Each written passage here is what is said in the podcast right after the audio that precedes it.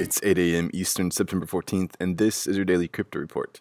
Bitcoin is down half a percent at $10,271. XRP is up 1.7% at 26 cents, and Ethereum is up half a percent at $180. Those are leaders by market cap. Top gainers in the last 24 hours Monacoin up 31%, Bytecoin up 25%, and Aragon up 24%. Today's headlines The Libra Association chief has said that the Libra stablecoin is scheduled to launch by the end of 2020 saying, quote, We are firmly maintaining our launch schedule between the end of the first half of the year and the end of 2020, unquote. The general director also made comments on Libra's reserves, saying that it will include the US dollar, the euro, the Japanese yen, the British pound sterling, and the Singapore dollar, although notably, Chinese yuan has been omitted. In other Libra news, Germany has joined Facebook in denouncing Libra, but has gone a step further, saying they will block market relevant private stablecoins from the country. Thomas Heilmann, the hand behind the blockchain policy of the Christian Democratic Union of Germany parliamentarian group, has said, quote, Up to now, the economy has done a great job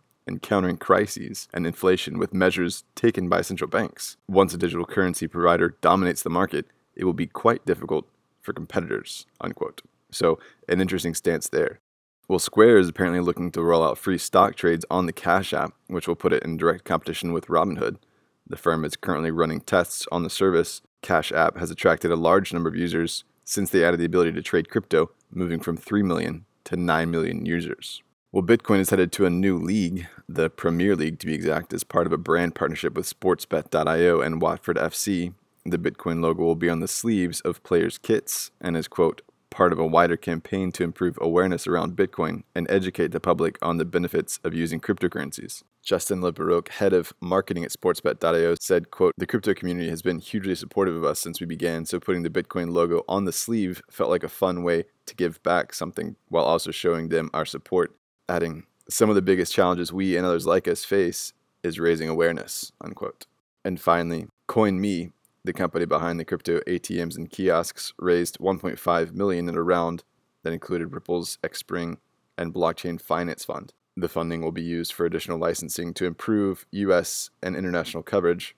CoinMe is currently licensed to operate Bitcoin ATMs in 29 states and will apply for more. Then they'll move towards Europe and Central and South America. With more than 2,500 locations, CoinMe currently services the largest Bitcoin kiosk network in the world.